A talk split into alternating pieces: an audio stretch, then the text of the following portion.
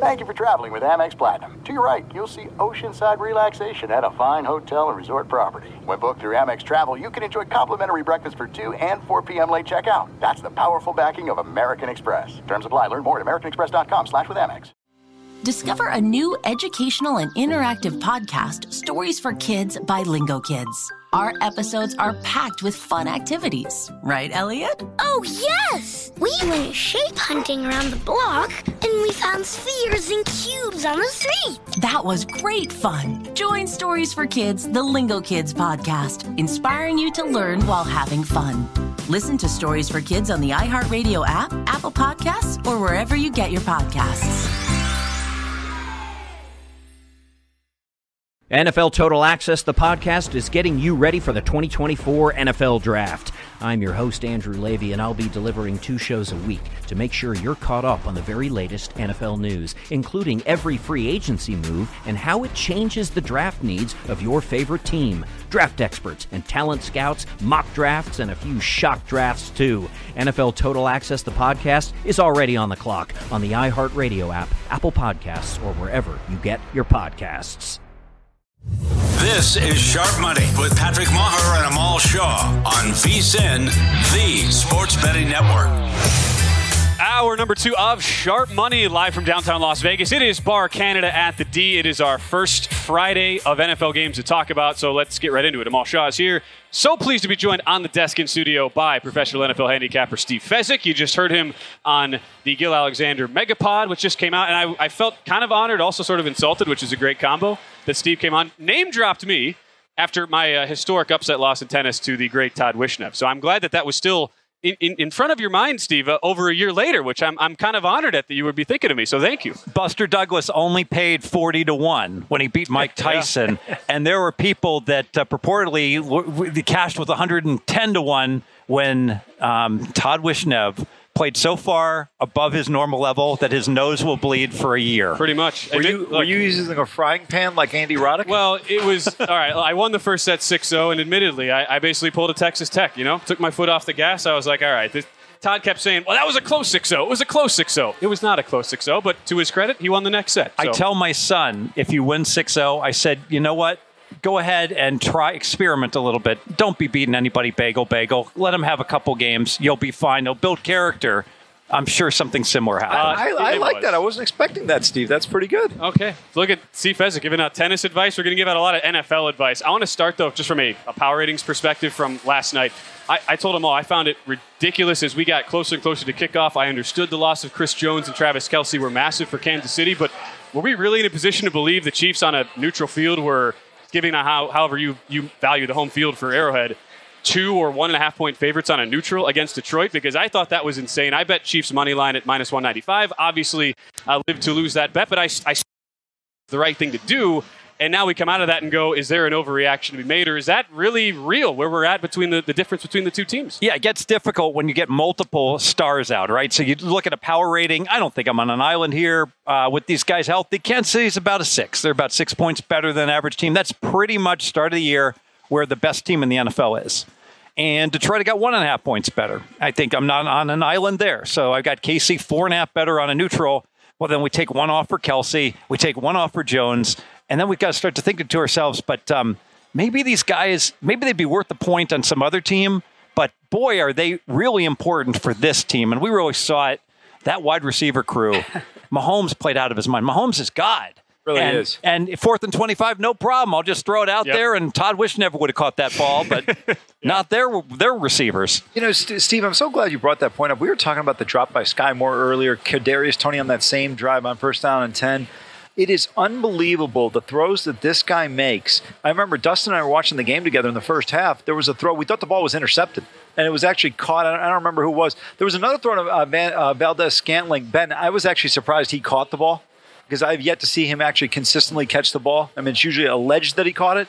I mean, when you look at these receivers, they're trying to try the Patriot system where, like, hey, we're just going to plug guys in with Brady and we're going to go. Yeah, and I think this is power rating wise. I think we're in agreement here, Ben. We're not going to upgrade Detroit much. We're not going to. I mean, we're going to certainly bump them maybe half a half a point. So we'll make them a, a two. But Det- uh, Kansas City clearly we got to bring them down. Uh, with both these guys still hurt, you know, I actually recommended playing Jacksonville week two. On Gill's Megapod, I believe, or maybe it was on the show, but Jacksonville was catching three at home against Kansas City. They're not going to be catching three anymore, even if one of these guys comes back. Um, but Kansas City, maybe maybe we lower them to three and a half points better than Yeah. average average team. That'd, that'd probably be where I'll, I'll, I'll, I'll go with them if they're missing these guys. For the books, by the way, that do the look aheads, it has been adjusted. Chiefs now laying two and a half on the road in Jacksonville. So you've got you've got the point already, and that's where it'll become interesting. You know, we start as we begin in week two. I realize we haven't even gotten to week one yet, but just from you know, you're always looking forward, and it's like, how do you now factor in the the cluster injuries, especially to stars like you have in Kansas City? Along with now situational spots that come up where you have a Chiefs team off the, the first ever loss in the Mahomes era when the defense allows 14 points or less and with extra rest. That's where it now I think will become very tricky for a lot of bettors Be- going forward. Because now the spot arguably is good for Kansas City. Off of the loss, do you really want to fade them? Well, the numbers, the power ratings are going to say yes, but um, I don't think we're going to expect Kansas City to start one and five this year. So probably fair. I, I would agree with you guys. I think this two and a half is a good take on Kansas City here. Three additional days of rest. Uh, Jaguars in a division game against the Colts. We'll see what happens there. I would expect them to eke out a win. I don't know if they cover. I wouldn't want to lay that number on the road with the Jacksonville Jaguars. But overall, guys, if you look at the game, there were, and, and, and I hate to say this because in the NFL, there's about four plays that determine the entire game. But these are catches that, I mean, you feel like 90% of the receivers in the National Football League would have made. Th- This team, these guys couldn't catch a cold standing on the Arctic Circle. Well, and the pick six, I mean, a dropped pick six, so that's an eight point, yeah, nine point swing on one play. The uh, when I looked at the box scores, I was actually shocked because I said, "Oh, I'm going to look at this box score, and the Chiefs are going to, you know, have dominated," and they didn't. You know, the box score said it's a pretty close game, all in all, which surprised me. But obviously, you add in all the yardage that got dropped by these receivers, and uh, Kansas City, I would say. If they had, you know, it's interesting. If I always do this, let's get in our time machine, go back and, and play again. You know what? Yeah, Kansas City's still going to be a, a three and a half point favorite. You know, I don't think we, we we go to three. Maybe we do. Maybe we say KC three, but four and a half, five too high. For sure. Well, and you look at I think we talked about in the first hour. Something that is very hard to quantify within the actual power rating number. If, if you're doing the handicap here, and it's a head coach in Dan Campbell that is he's he is all over the place when it comes to the comments, the in-game decision making. There were some good, there was some bad. Where, where do you go with him when you're, you're looking to you know make a line? And he's still a young coach, relatively speaking, to a lot of other guys. Has made great decisions, but also makes some head scratching ones as well every game, pretty much. Yeah, well, I, I liked how aggressive he was in general. I like aggression. It was interesting. I had, I didn't have a problem with the fourth and twenty-five. I don't think it was the right call, but it wasn't a horribly wrong call with Mahomes. I had there was one person on Twitter, and I'm sorry I'm not attributing it to him, but it's actually brilliant. He said, you know, the optimal play was for Kansas City on fourth and twenty-five to run backwards to their own nine-yard line, well, their own ten, and go out of bounds. And the reason being Oh, is yeah. because then they're down one. Right. They're, they still have their timeouts. Detroit can't get a first down. They're probably not going to get in the end zone. They're going to kick a field goal, and Mahomes going to be down four with the ball. It's a lot easier for, for Detroit to get a first down from the KC 30 than from the KC 10. Uh, That's an excellent point. However, if Skyy Moore could actually catch the football, we're not even having this conversation. No I mean, that ball, I, I could not have gone there and handed the football to him any better. And the ball was right on the yard marker. So with his momentum, he would have fallen forward, would have had the first down regardless. But I tell you what, the one thing that does concern me a little bit with Detroit, they get stopped. Uh, I don't know where you come out. I was not thrilled with the decision to go for the fake punt on fourth and two. I thought it was an unnecessary gamble too early in the game. You know, I'm I'm fine with, but, Okay. but even though if it's mathematically wrong, I love fake punts and fake field goals, and here's why I'm all. Even if on that one play it's wrong, Yep. and it, and the risk reward doesn't justify it, I like directionally. Hey, we're the underdog, so let's let's make the game more more volatile, more variance, and also now every team you play the rest of the year has to say, oh, they could they, they, this crazy man could fake a punt from his own 12 yard line. Great rebuttal. I like that point you made. My and that is, I'd rather have my offense try and execute it. I, I always, whenever teams want to run fakes, to me, it's an indictment of your offense. You really believe that your special teams is better at executing your play. I get the element of surprise and fake, but if it was a yard or half a yard, I'd be much more apt to do it. Two yards sometimes. You know, it was like that uh, play Gibbs had earlier in the game. He was going to score on that handoff, and he blows a tire. And, and my mm-hmm. point is, if somebody ends up slipping or falling, it didn't happen. They end up scoring a touchdown on the drive. Detroit had two touchdown drives and a pick six. So there's still some concern with this offense that looked like they were really able to move the ball effectively against this Chiefs run defense. You only put up two scoring drives. One included a stop where you had to go for it on fourth down and you're inside your own 20. I, I don't think we should be planning the ticker tape parade right now in the state of Michigan just yet. I agree. And like I said, only a half point Yeah. upgrade on the power rating. And, you know, Lou Holtz said this when, when, when Notre Dame beat Miami and, and Miami tried, you know, a trick play. He's like, they don't think they can beat us straight up. They got to use trickery against us. And so you, you, the one team's like, boy, our coach really doesn't believe in us. You know, we have to try this. So that there, there is that locker room aspect, the mental aspect of the game and confidence. to Steve's point, that was the one thing I thought, Ben. I was like, man, this sounded like an era of desperation. I'll go back to a bad loss Ohio State had against Florida in the national championship game in the Fiesta Bowl. They went for it on fourth and one at their own 29 yard line, down by 14 points or whatever, 21 points. I go, right there, you're telling your team you can't stop the other guy.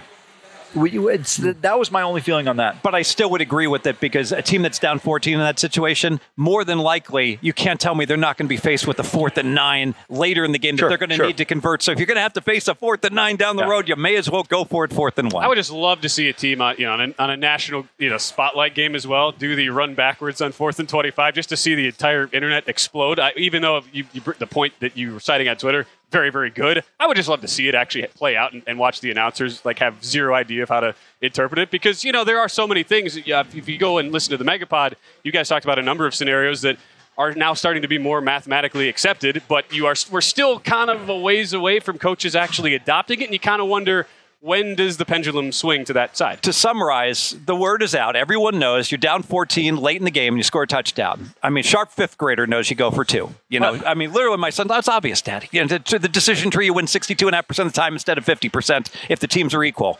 And yet, all the time, the announcers, I, I not in the country is aware of this. They're like, wow, they're going for two down eight, huh? I want, I want to address a couple things. First of all, to get that job, you have to have a stupidity in football. You can't be smart about it. I mean, it's unbelievable how many times, uh, you know how many times Mike Tirico's wrong on the math? He's like, oh, if they had not gone for two there, I'm like, buddy, there'd be a two point differential. Do you not, eh, are you not able to do the math? It's, it's unbelievable how inept they are when it comes to that aspect of it. The other thing is, though, in reference to that, how come nobody's blaming Aaron Glenn on that fourth and 25? Pass, rush four, maybe a fifth guy if you want. Why are you not? Your defense should have seven guys 15 yards off the line of scrimmage or further back. How is it that the ball drops in over two defenders?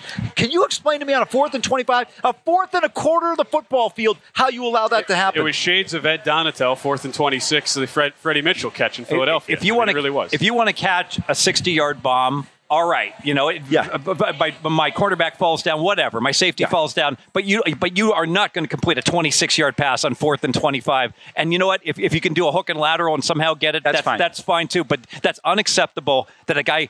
It, it, it's what do you think he's going to throw? A 26 yard pass? No, that's exactly right. And, and to Steve's point, Ben, how is it that the defense wasn't, their depth wasn't enough? The ball should not fall right over, right at the line, uh, the yard, line to gain. So many questions, like so many specific things. You say what four, you know, four plays a game can decide an outcome. You could make the argument. Last night there were about a half dozen that completely flipped the game one way or another. But we're not here to look back. We're here to move on. We'll talk about some mistakes betters might be making in general in Week One with Steve Fezzik when we come back. Dive into the whole NFL Week One card on the other side, right here on VSiN Sharp Money.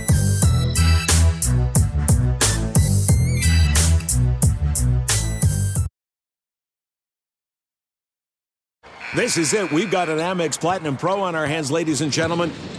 We haven't seen anyone relax like this before in the Centurion Lounge.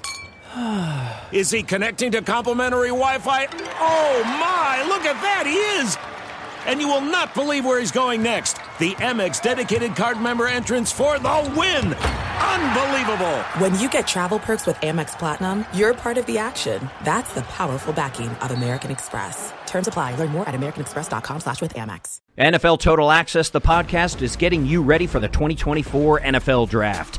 I'm your host, Andrew Levy, and I'll be delivering two shows a week to make sure you're caught up on the very latest NFL news, including every free agency move and how it changes the draft needs of your favorite team. Draft experts and talent scouts, mock drafts, and a few shock drafts, too. NFL Total Access, the podcast, is already on the clock on the iHeartRadio app, Apple Podcasts, or wherever you get your podcasts. If you love sports and true crime, then there's a new podcast from executive producer Dan Patrick and hosted by me, Jay Harris, that you won't want to miss. Playing Dirty Sports Scandals. Each week, I'm squeezing the juiciest details from some of the biggest sports scandals ever. I'm talking Marcus Dixon, Olympic gymnastics, Cain Velasquez, salacious Super Bowl level scandals. Join me on the dark side of sports by listening to Playing Dirty Sports Scandals on the iHeartRadio app, Apple Podcasts, or wherever you get your podcasts.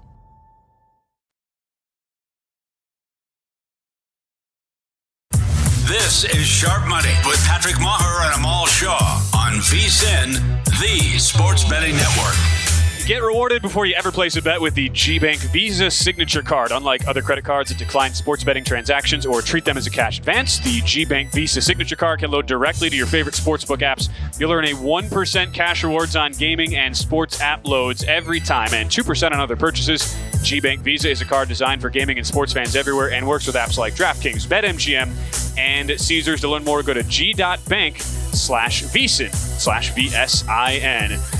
We're joined once again. It is Sharp Money by Steve Fezzik, professional handicapper. You follow at Fezzik Sports, talking all things NFL Week One. We are about to break down the full card, Steve. But first, like a lot of bettors, they've been waiting all summer for this opportunity, this moment. Maybe they've been ignoring the lines. Just now, they're pulling up their sports books and seeing what's on offer. What is some of so what are some of the mistakes you see bettors do, especially Week One specifically? We start a new year guns blazing, ready to empty the clip on the bankroll that, that maybe can be avoided if folks are tuning in right now. So you correctly introduced me as a professional handicapper, but really I'm a professional better, first and foremost. I'm a math geek. I'm much better, Ben, when you tell me who you like and I tell Yeah. you how to bet it, all right? Because it's really different s- skill sets. And one of the biggest mistakes I see the teasers. People want to play teasers. Teasers are getting unplayable. So at DraftKings, you can still lay minus a dollar twenty on the six point teaser. That's really good right now. So that's um, I believe that to be very beatable if you're doing the long teasers through the two, through the six. But other places like Circa, like South Point, now are charging minus a dollar thirty. God can't win playing a six point teaser long term minus a dollar thirty. I'll bore you, I won't bore you with the math. Go read Stanford Wong, my friend's book, Sharp Sports Betting. He'll explain why. Um, but what's worse is some people will tease five and a half point favorites. So they'll tease things like the Vikings or Seattle or Jacksonville this week. So think about that. That's essentially you're betting that team to win. And what the math is, it's two legs of a teaser, and the first leg you're essentially. I know you don't think you're laying minus 280, but you are. Trust me. That's what the math works out to be. Why lay minus 280 on Minnesota to win? Just play them on the money line minus 235. So think about that. You're paying 45 extra cents to say teaser when you walk to the window than to play money line, and it's an identical bet. They've got to win the game. Yeah, Ben, uh, Steve brings up a great point, especially when you get some of these numbers and you use Minnesota and Jacksonville as examples. If you see them at money line, and if you were to parlay those two together on the money line, sometimes the number will come out more favorable than the teaser number of minus 120 or let's say 130, even for example. So take that into consideration when you're looking at that. That's going to be crucial. Yeah, I mean the thing I was talking about last night, where it's also just you know being able to line shop and compare. All right, where is a number? And I, you know, with the way the Kansas City number went, it got way way below where I think most people would still even consider teasing. Down Sure. to, down to basically four close, but that could still be an example where I looked at them last night. Threw them in a, a two-teamer with with Baltimore money line, where Circa was 75% cent uh, below the market on Baltimore. They were about 15 cents below market on Kansas City, and you're getting minus 115 on a on a two-teamer. I, we, I wonder for you know a lot of bettors, they probably don't even. I don't know how many people think that way, where they're like, well, let me just kind of shop around and see where I can get on these two teams instead of just, well, now I'm so glued to the teaser because it's been hammered in our minds over the last couple of NFL seasons. That's just how you have to bet. And it's fine to tease stuff like Baltimore. When Baltimore's 10, all right, uh, they put the kibosh on the teaser. I can't tease it Yeah. down to below three. You, you can't tease to three. You got to tease below three. But now Baltimore's nine and a half and nine in some spots. Opportunity. Obviously, we're not going to tease it to three. We're going to get it down below. If we have to use a six and a half point teaser or even a seven point teaser, you bring it down below that three, and Baltimore suddenly becomes a very attractive teaser. Well, I need things to tease it with, but there's there's a, a plethora of long teasers on the dogs, including including the Cleveland Browns against the Bengals. You get them up and above seven.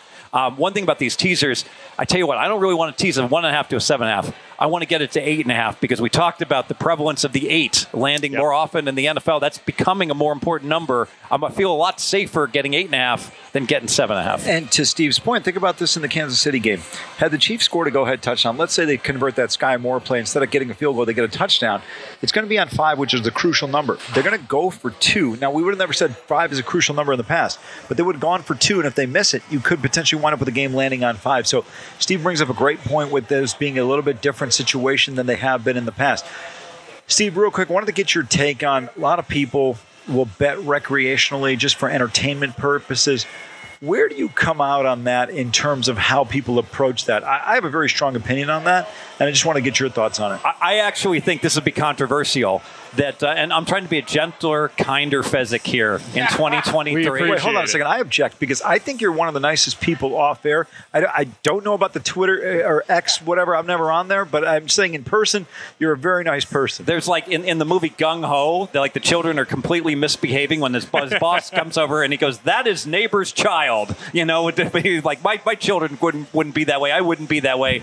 Um, but as far as recreational betting, I think it's fine. Like think about it. You bet hundred dollars, you throw a dart. Bet on a team. How much does that cost you? I can't believe I blew hundred dollars on the Chiefs. You didn't. You blew four dollars and fifty four cents. That's the theoretical hold. Think about the entertainment value. You go bowling, it costs you eight bucks a game, right? You go golfing, it's going to cost you 125 for a round. You'd spend four dollars and get a drink ticket or two to have three hours of entertainment. It's fine. Explain to people how you come up with the 454 on that because they're still putting $100 on the bet. And if maybe people, let's say they for the NFL season, they got $500 to bet with, they've lost 20% of what they're going to potentially bet or whatever the amount may be. Uh, just kind of expand upon that because you're a numbers based guy. Yeah. So week one, you bet 110 to win 100, yeah. and you lose, and you lose 110. The next week, you bet 110 to win 100. You win that week. Okay. So you're wagering 220 dollars in that case. You're going to lose 10 in the long run, going one and one. So uh, for every 220 you wager, you lose 10. In this case, I, I, I risk 100. So it's yeah. a little. So it's maybe I'm sorry, you're losing five dollars a week. You can you you'll, you'll be fine. not going to not necessarily going to break the break the bank on that one. I think the other thing too we talk about you know for recreational betters. I mean, regardless of your bet type, you're wanting to get all the information you can, getting the best of the number. Those are very basic betting principles. But when we've looked at you know week one is almost it's it's an individual animal because lines have been out since May essentially. So I, I wonder how you look at that, where you know, betters might come in now. I mean, I think a lot of us can be thinking the same way if we aren't betting in May let's say you come in and, and there are certain games that have moved a point, point and a half since summer, but we still like where they're at. And if this was maybe week six and we'd missed out on the best of the number, we might go, all right, that's a stay away. I almost look at it differently for week one because of the, the majority and the length of time these numbers have been up. Where do you stand on that? Yeah, so it, it's uh, there's some art as well as science. You know, the bottom line is for whatever reason, I'm not sure I can explain it dogs have barked so hard. If you go back to the year 2000 and you blindly bet every underdog, you actually made money. It's 53%. Um, and there are some subsets that are much stronger than that. Now, it turns out the divisional dogs are the ones that really have driven this train, especially the home divisional underdogs. So, in general, I'm looking to play dogs. So, this week, I like the Washington Commanders. I think Arizona is going to be atrocious but I think that line will go even higher. So if you want to lock it in, lay the seven right now. Um, by the way, I have unconfirmed reports that every single person in Survivor is indeed going to take Washington. It's going to be a, a nine thousand player chop if um, if they That's go great. ahead and lose in week one. Uh, but I do think it's it is certainly the optimal play because when are you ever going to want to play Washington? Um, but other than Washington as a favorite, I got to tell you, I would look towards every underdog except for the Texans at less than 10. I won't play the Texans less than 10, but every other underdog, uh, it's on my radar screen to play right now. I'm not going to ask you this question in subsequent weeks, so I'm only going to ask you because it's week one.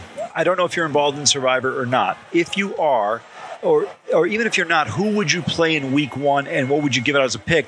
I and to me, the big thing is, look, people are like, well, everyone's going to be on Washington. Here's the thing: you're not going to win this thing in week one but you got to survive in advance. This is the NCAA tournament for 20 weeks. You got it's like you're, you're the U.S. Open, right? And yeah. it's the hardest par four, and it's like, well, maybe we don't need to birdie this one. We can go ahead and, and take the par. I, but Washington's a slam dunk, and here's why: because optimal strategy, obviously, Baltimore is, is more likely to win, but then you then you've blown Washington, Baltimore out of your, your range to play the rest of the contest, and you're not going to want Washington will not be a seven point favorite the rest of the year. So use them here. Now, if everyone played optimally, then I couldn't use it. But you know what? People don't play optimally. There's going to be some people that last night that took the Lions by example to win. I mean, people will play underdogs in Survivor, and I, I, just, without going through the math, I strongly disagree with that strategy. They'll play both sides of the game. I strongly disagree with that crazy option, but there'll be plenty of people playing plenty of other things. Yeah. Will 50% of the field play Washington? I would think really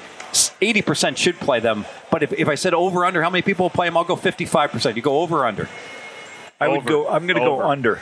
I think. I think we get like 60 end up going Washington. I think it's prudent. I agree with Steve. I'll tell you right now, and I told Dustin this, I'm not going to discuss this afterwards. I'm taking Washington. They lose, they lose. I don't care. But it's the right play in week one because the point Steve made, and this is very important in Survivor, any contest you're involved that's similar to this, where you can't use a team twice, there is not a single spot in the rest of the schedule with Washington where you can use them.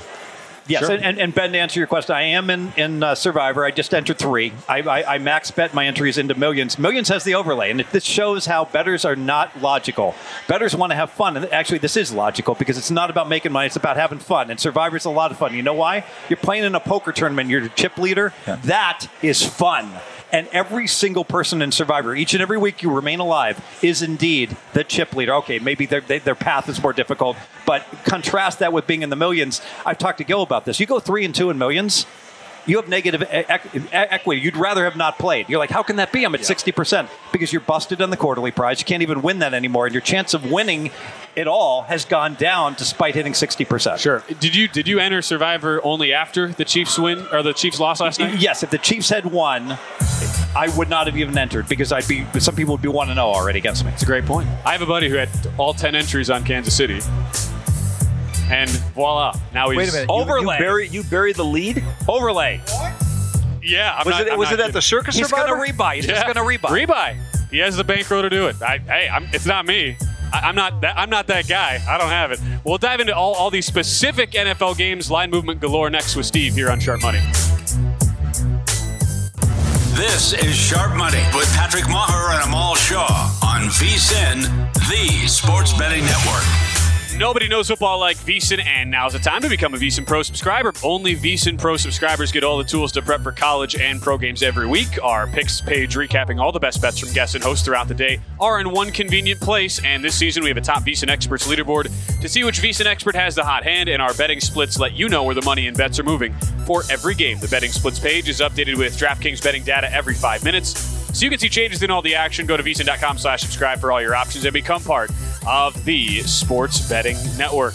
Pleasure for us having Steve Fezzik in studio for one more segment here, Professional Better. You follow at Steve Fezzik, and we're getting into some of these specific games, Steve, you're, you're targeting here.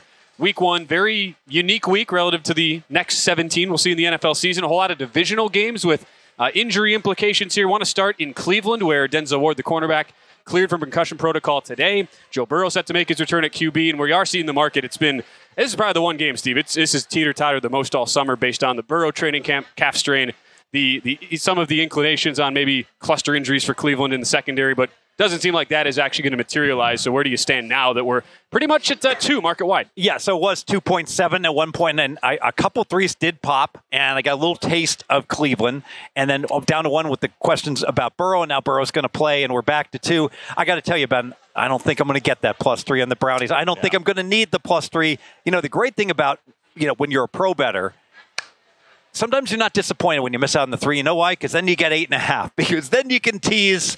And basic strategy when a spread is like two and a half, never, ever, ever bet it. Why asymmetric risk? If I can get a three, it's a disaster to take a two and a half. So I just wait it out until I'm absolutely certain that I'm not going to get it. And if I want to bet it plus the two and a half and I miss it and I get two or one and a half, who cares? It's unlikely to land two and I could still tease it up to the plus eight. So I'll be teasing Cleveland if I don't get the three, which I don't think I'm going to get. And it's looking less and less likely. But I'm I go back to the Halloween where the Browns just go ahead and, and trounced them. I go back to last year when Burrow had the appendicitis and wasn't good in September. I go back to the underlying numbers for the Bengals: 5.4 yards per play on offense and defense last year. I'd kind of be surprised actually if the Browns don't win. This might well at plus three. This would be my biggest bet of the week. I'll still wager on them plus two. Yeah, I think the Browns are a team that Ben people are overlooking. The talent is there. The offensive line is almost as good as anybody in football. Tremendous running back in Nick Chubb. You've got Deshaun Watson, who a couple years ago was one of the upper echelon quarterbacks in the NFL. Let's see if he can return to that status. If he can do that with his mobility, I think it puts a lot of pressure, as Steve alluded to, on that Cincinnati defense. Hendrickson and Hubbard are going to have to get home at some point in time. If they don't, this could be a long day for that Cincinnati secondary. Sure. At two right now, most of the market, circa Westgate, a couple books. If you paid attention to the books here in Nevada, now down to one and a half. I- It'll be interesting to see where that, that goes because, I mean, and that's why I'd say for now, like, you could easily see public bettors come in. Oh, Cincinnati, very popular team to make a big run. Joe Burrow just got paid. We're getting under a field goal. I, I don't know. We're probably not going to get three, but at least you know two and a half to a teaser through three and three and eight is definitely possible. to quote my my um, one of my favorite movies, Wall Street of the '80s. So, like, I don't know what to make of it, Gordon. Like, the public loves Cincinnati, but the spread is dropping. It's like I'll tell you what to make of it. Your union buddies are talking, and they're talking about how Cleveland's the right side. I do think Circa, with the highest limits in town, is the leading indicator, and they're telling you you're not getting three, and you may not be getting two come Sunday. Probably fair. Greed is good.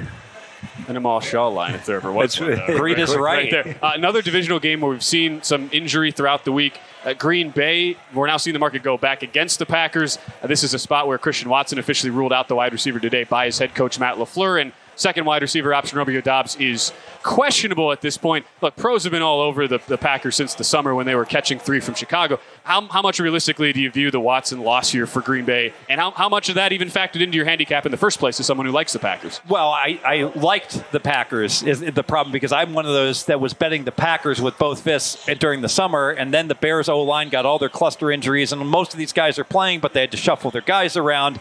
None of them really moved the needle, but boom, that was really important.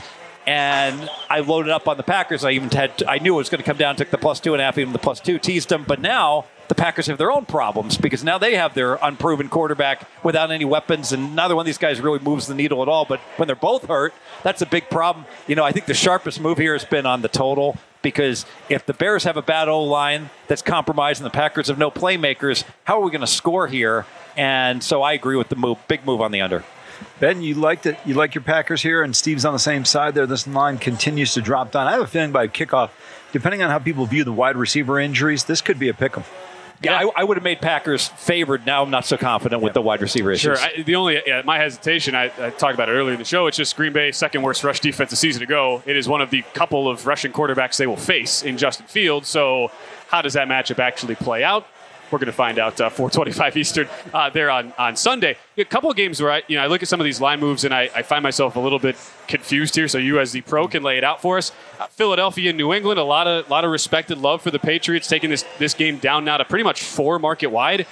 But we, we, it's been established that offensive line injuries, especially when it is a cluster and a whole group is really, really limited, has a huge impact on the point spread in general, even if the individual parts don't. So, with this Patriot offensive line in complete shambles, why are the betters still taking the Pats here down from four and a half, five, now down to four market wide? Super Bowl hangover. It's real. Um, Eagles had a cupcake schedule last year. They they were they were really solid team, and they were I had them rated the same as Kansas City end of the year. They lose five guys on the on the defense in the middle. Um, you figure that Belichick has a long history of mucking up games like this, where he might lose 19 to 20.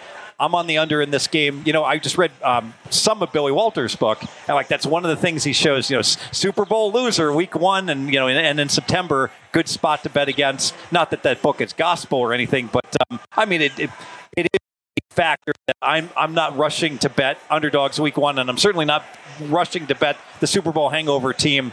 I could see, you know, New England hanging in there losing by three. Like you're calling the under here, I think that the Patriots are going to be in this game and win this game, it's going to have to be Rhamondre Stevenson on the ground, Mac Jones uh, with some opportunities when they present themselves. Uh, but I, I like the play here under 45, and you mentioned it. I think they're going to be able to attack this running game. Uh, they lose Hargrave, who goes to San Francisco on that defensive front. That's going to be a big blow to the uh, defense for the Philadelphia Eagles. Sure. 45 still painted in the market. You can find that plenty uh, of spots where you shop as Steve Fezzik joins us here on Sharp Money.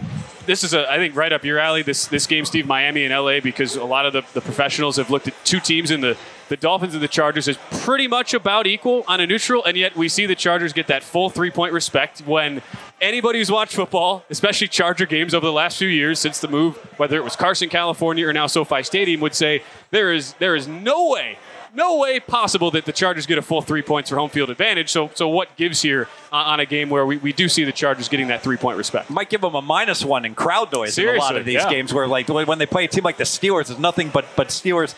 Interesting. I talked to Will Hill about. That. No, he prefers the Dolphins. I did the same analysis as him. I had them equal. Home field's worth the one. I'm, I'm getting all this value.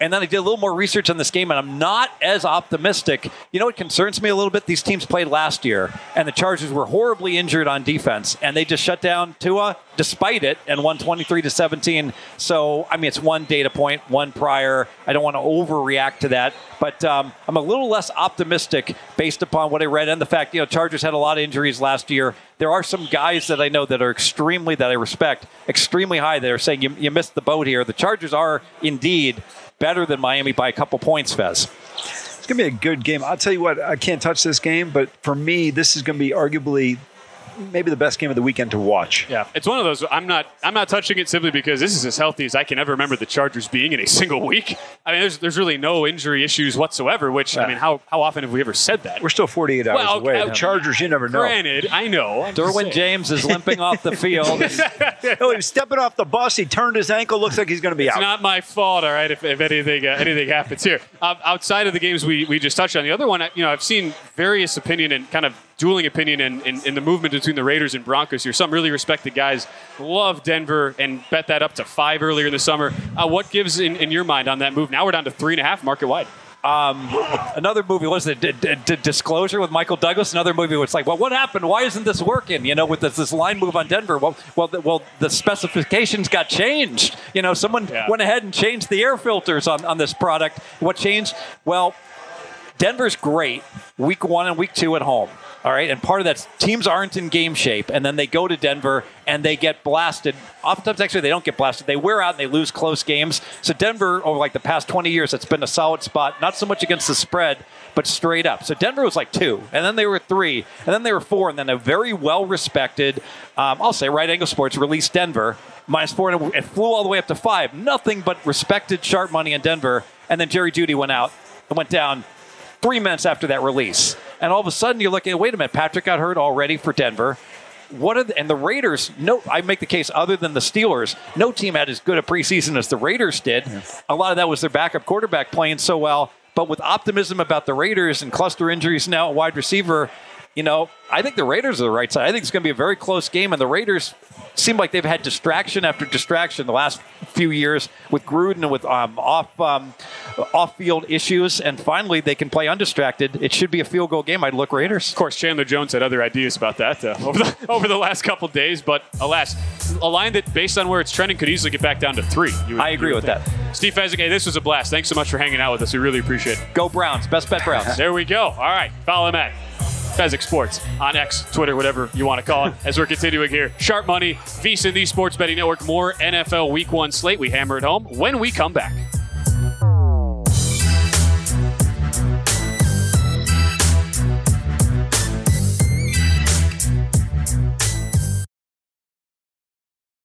This is it. We've got an Amex Platinum Pro on our hands, ladies and gentlemen. We haven't seen anyone relax like this before in the Centurion Lounge. Is he connecting to complimentary Wi Fi? Oh my, look at that, he is! And you will not believe where he's going next. The Amex dedicated card member entrance for the win! Unbelievable! When you get travel perks with Amex Platinum, you're part of the action. That's the powerful backing of American Express. Terms apply. Learn more at americanexpress.com slash with Amex. NFL Total Access, the podcast, is getting you ready for the 2024 NFL Draft. I'm your host, Andrew Levy, and I'll be delivering two shows a week to make sure you're caught up on the very latest NFL news, including every free agency move and how it changes the draft needs of your favorite team. Draft experts and talent scouts, mock drafts, and a few shock drafts, too. NFL Total Access, the podcast, is already on the clock on the iHeartRadio app, Apple Podcasts, or wherever you get your podcasts. If you love sports and true crime, then there's a new podcast from executive producer Dan Patrick and hosted by me, Jay Harris, that you won't want to miss. Playing Dirty Sports Scandals. Each week, I'm squeezing the juiciest details from some of the biggest sports scandals ever. I'm talking Marcus Dixon, Olympic gymnastics, Cain Velasquez, salacious Super Bowl level scandals. Join me on the dark side of sports by listening to Playing Dirty Sports Scandals on the iHeartRadio app, Apple Podcasts, or wherever you get your podcasts.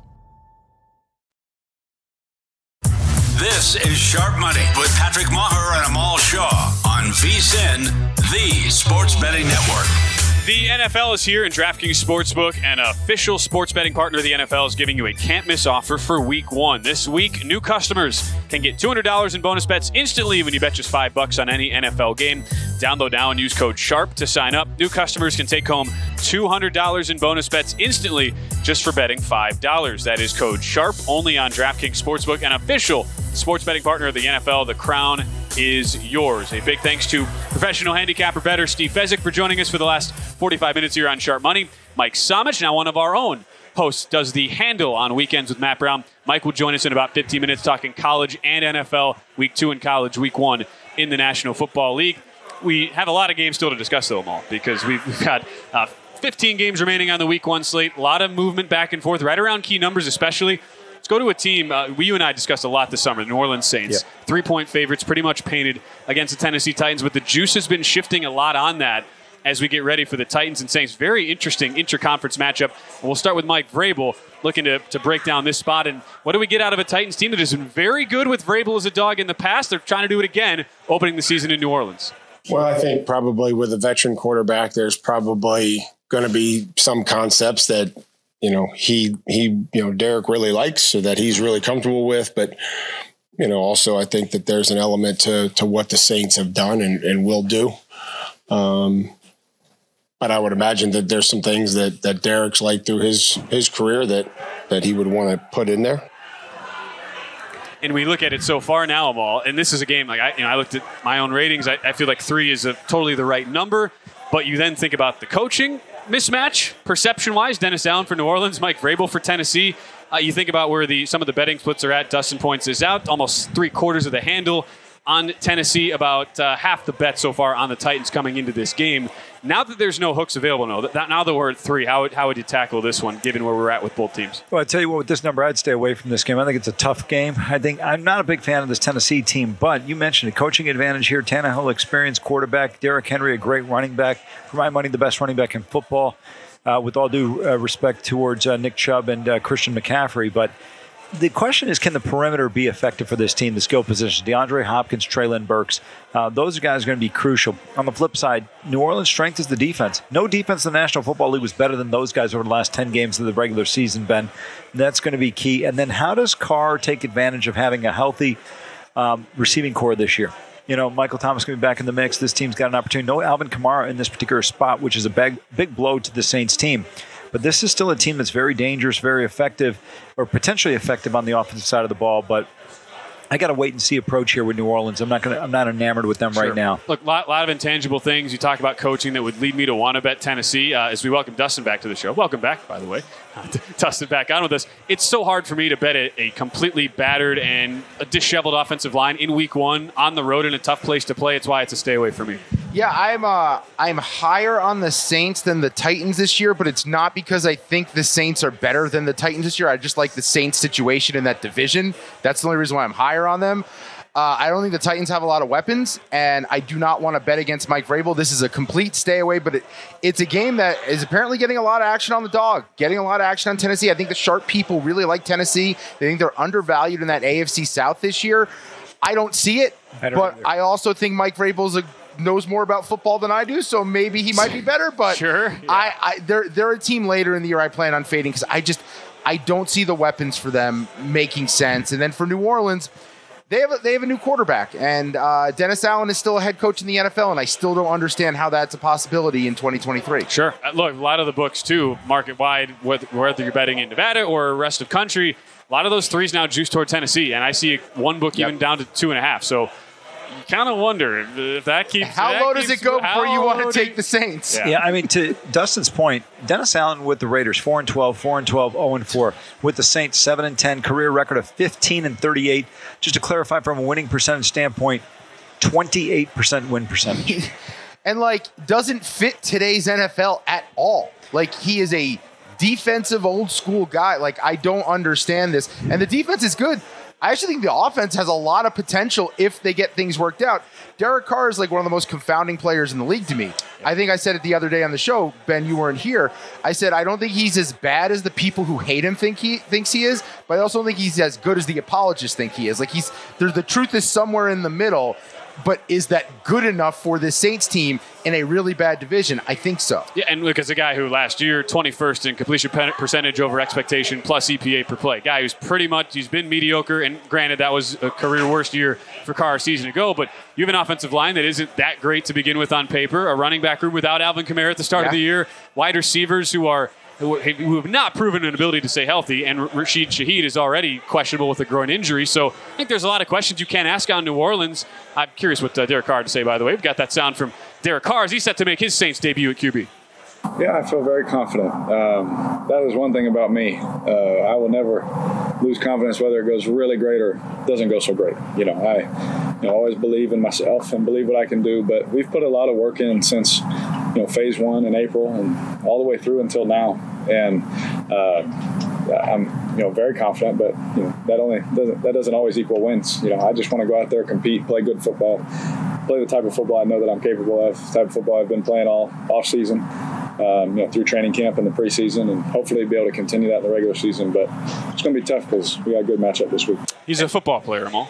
Yeah, as a guy who doesn't lack confidence, I don't believe him when he says he's confident. I can tell you right now. Well, no, because if you were confident, you don't have to say you're confident. You just would be confident. Well, it's, the other thing is the way he's justifying. It. Here's the thing with Carr. Anytime there's any pressure in the pocket, there's no quarterback in the National Football League that gets happier feet than him.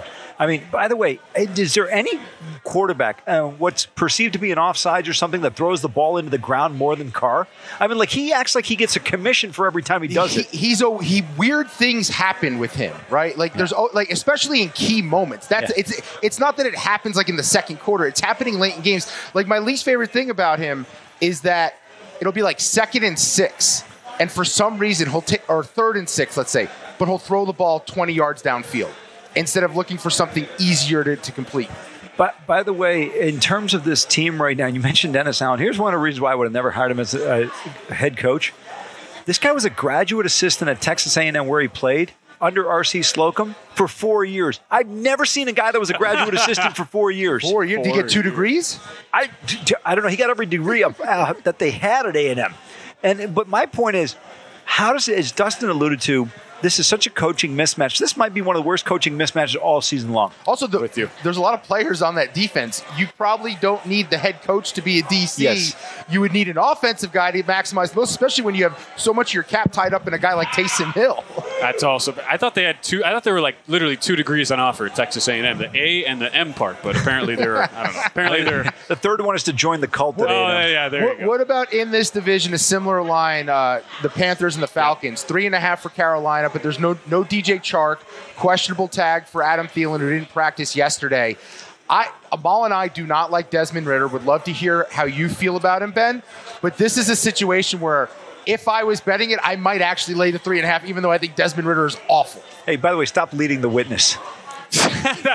yeah, that's that's a great way to phrase it. It's fun. I'm glad you brought this game up. It- this is a game. It seems like there are one or two every year where the entire betting community is on one side of a team, pro, and one ti- one side of a, on a team against, and they happen to meet up. And this is what we're seeing: Carolina and Atlanta. I every ember in my body, Amal. I want to fade this Atlanta team week one in a really tight, on paper divisional matchup. Take Carolina. But because of the O line issues in preseason, Frank Reich 0 4 1 straight up as a head coach in week one games, and a rookie quarterback. Well, you have you have a stat, Dustin, on the number one overall quarterbacks, how they do. It's it's horrific in their debuts, especially on the road. I just can't get there. Every ember in my body, though, wants to take Carolina plus three and a half. I just can't get there because I, I feel like the power rating is way too high on this Atlanta team. Well, I don't disagree with you there, but I think overall the talent on offense is far superior to see what you see in Carolina. Dustin had a great stat this week. First overall draft picks at quarterback have really, really struggled. Straight up, there's one win in the last 20 years. That was Derek Carr when he started in the game against the Houston Texans on Sunday Night Football David against the Carr, Dallas yeah. Cowboys. Other than that, everybody's got a bagel. Now, Kyler Murray did have a tie 27 27 a couple of years ago. If you remove those two out of the equation, it's dead nut losers on the first overall pick at quarterback. Yeah, so that was for number one overall picks. Yeah. And then another one, number one picks overall, who start at quarterback in their first career start. 421 and 1 straight up, 7 and 19 ATS. Not great. Not great. Well, and look, but at the same time, though, Carolina is a team built on its run defense and its physicality in the front seven. That is the one thing Atlanta does really, really well. So I, look at it, uh, the specific matchup when these two teams face off, and I feel like Carolina is pretty well equipped to stop what Atlanta wants to do extremely efficiently. Now, can Carolina move the ball on offense? That's a whole other question mark. I think it's a big reason why we're seeing this under completely come down. I, maybe I missed it, but did you give Dustin's answer to the question? What's your official assessment on Ridder? Oh, it's ways to go.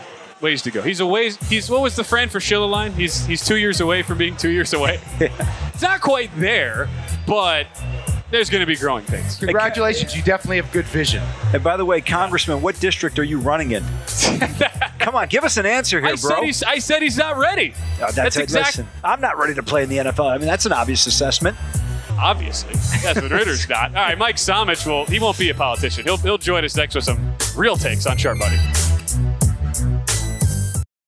Discover a new educational and interactive podcast, Stories for Kids by Lingo Kids. Our episodes are packed with fun activities, right, Elliot? Oh, yes! We went shape hunting around the block and we found spheres and cubes on the street. That was great fun. Join Stories for Kids, the Lingo Kids podcast, inspiring you to learn while having fun.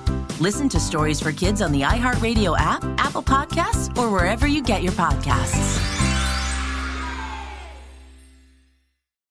NFL Total Access, the podcast, is getting you ready for the 2024 NFL Draft.